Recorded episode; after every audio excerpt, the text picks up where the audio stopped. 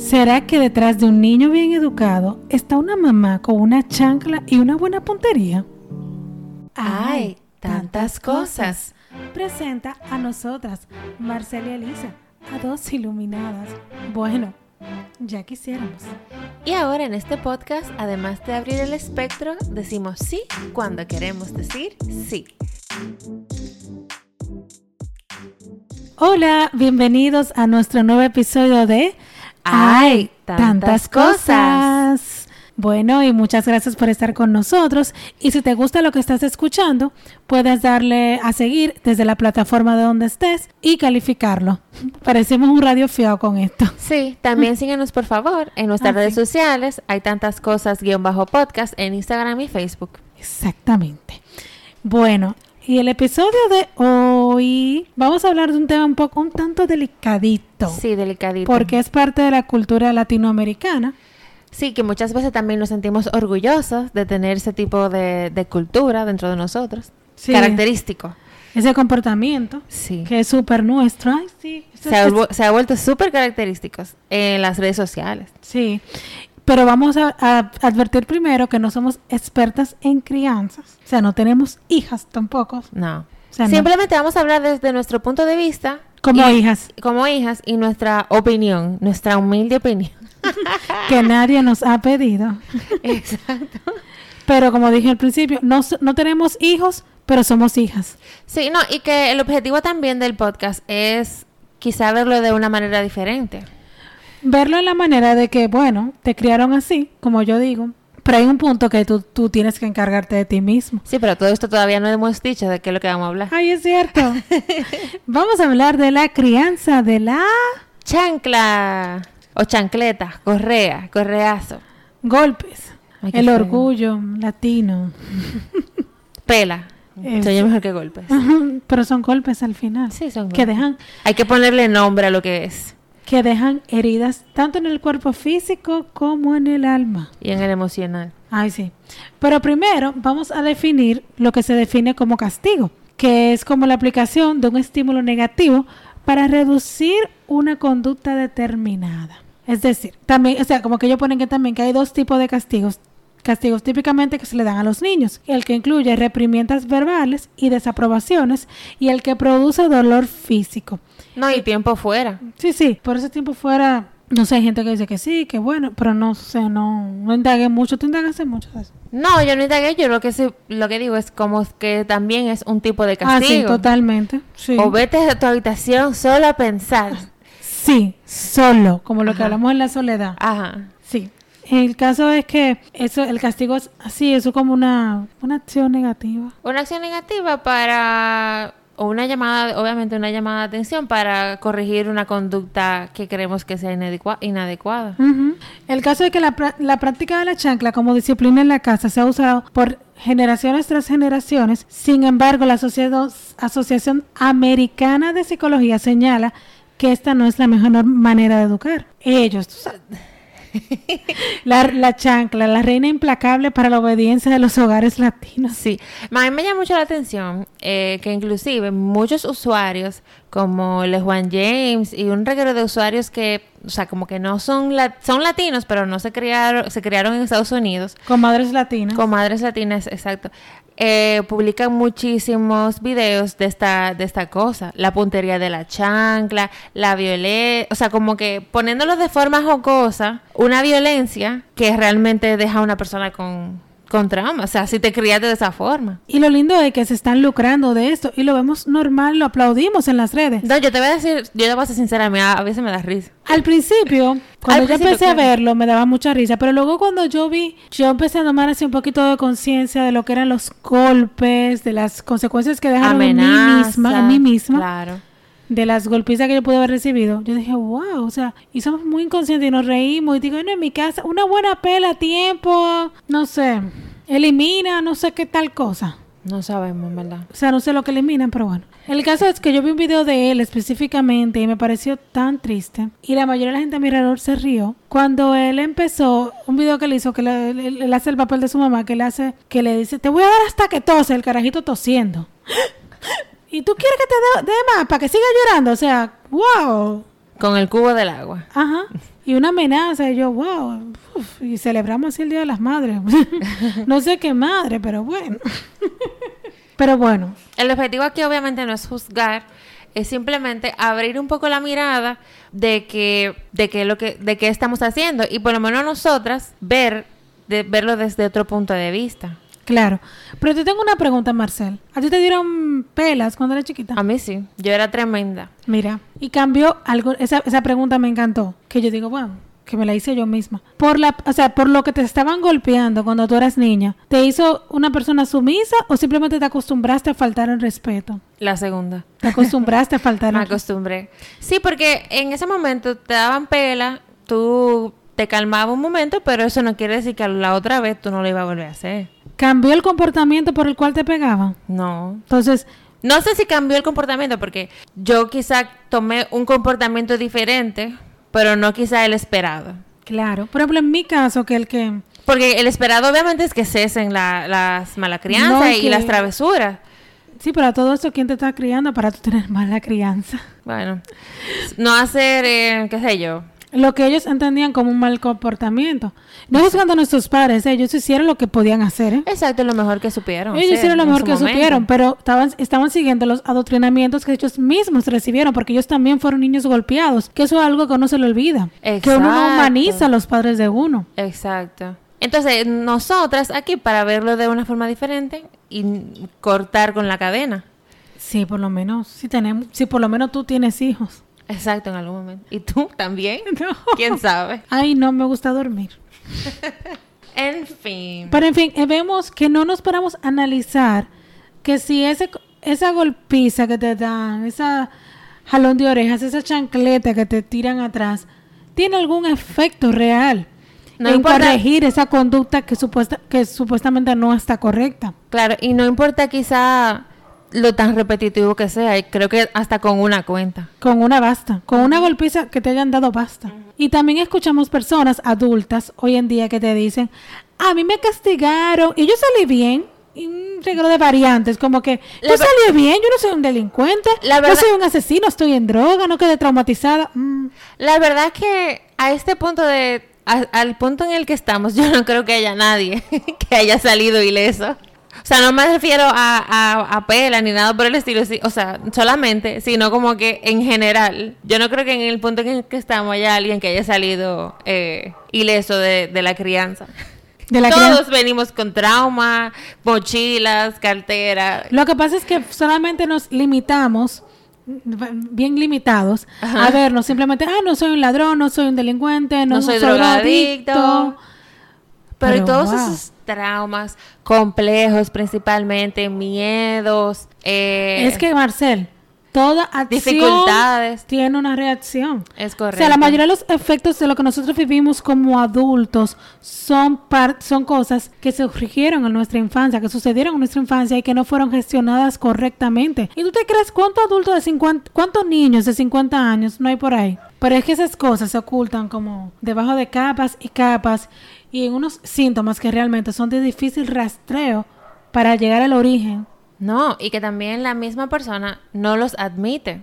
Porque, No. acorde, de acuerdo Porque eso es una traición a tu padre. a Claro, tu madre. entonces de acuerdo, exacto. De acuerdo a tu percepción, entonces ahí tú estás bien siempre. No, porque ¿quién va a estar mal? A mí me dieron pelo y ya estoy bien. Exacto. Eso es lo que funciona. Da pela, eso es lo que funciona. Inclusive ahora mismo se cree. Y se criticaba mucho, inclusive yo fui una de ellos, de las que criticaba en, que en, como que en Estados Unidos estaba penalizado dar eh, pela a los niños. Yo lo critiqué, dije, oye, esta gente ahora son de cristal, qué sé yo, que, que no le puedan dar ni siquiera una pela. Pero realmente tienen un motivo por el cual no se debe. Yo entiendo que a mí me ha tocado jugar a ser madre, como yo digo, no soy madre, pero yo entiendo, yo lo comprendo que puede haber una pela, en el sentido de que tú te desesperas, un carajito te desespera, pero no nos paramos a pensar de que estamos tratando con un niño que está aprendiendo a vivir y eres tú quien lo está guiando. Entonces- y si lo estás guiando a, a- a base de fuetes, ups, Exacto, porque por ejemplo, eso lo escuché por ahí. Un niño que está jugando felizmente y está quizás rayando la pared, feliz. Entonces viene tú y le da una pela. Tú, ah, él no va a saber, porque es un niño chiquito, no va a saber por qué es que tú le estás dando una pela. Tú Porque se lo puedes decir, tú se lo puedes decir. Bueno, sí, porque él estaba jugando felizmente. Pero lo que te quiero decir es que tú se lo puedes decir, pero él no lo va a entender. Exacto, no lo va a entender. Él simplemente estaba jugando, chilling. Tú vienes de dar una pela, él no va a saber, entonces él se va a asustar. Porque dime, mi mamá, una persona que se supone que me quiere o lo que sea, viene y me da una pela por yo estar jugando. Y eso da permiso de tú de niño de poder recibir agresiones de cualquier otro adulto. Recibir agresiones, no tener confianza de las personas, eh, qué sé yo, cree que eso es normal, que la gente de golpe, por eso recibe abuso y así. Vemos una gran mujeres después golpeadas por su marido porque ya fueron golpeadas por sus padres. La verdad que tienen muchas consecuencias las chanclas. Sí, muchas. Más de la que nosotros inclusive podemos mencionar.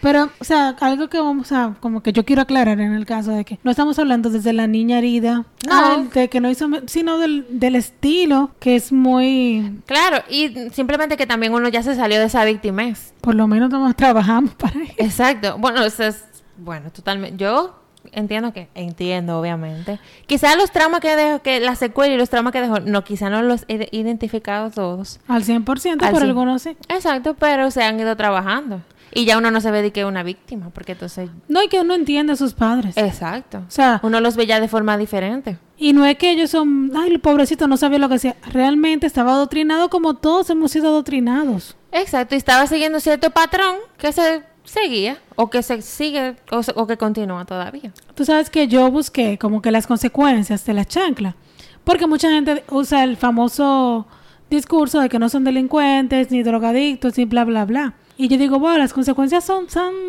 tan socialmente aceptadas, entre comillas, o como cosas normales, que nadie pensaría que esa es una consecuencia de haber recibido golpes de niños. Por ejemplo, la primera que yo vi fue volverse promiscuo, tratando inconscientemente de encontrar contacto físico amoroso por el que tuvieron, o sea, como cuando eran niños y que fueron y que fueron agresivos con él, con, con la con ella. Un niño maltratado, full. Un niño maltratado es un adulto promiscuo, buscando amor. buscando amor donde quiera. Ay, señores, todos los padres, ¿eh? Todos los traumas que tú puedes tener vienen desde la infancia.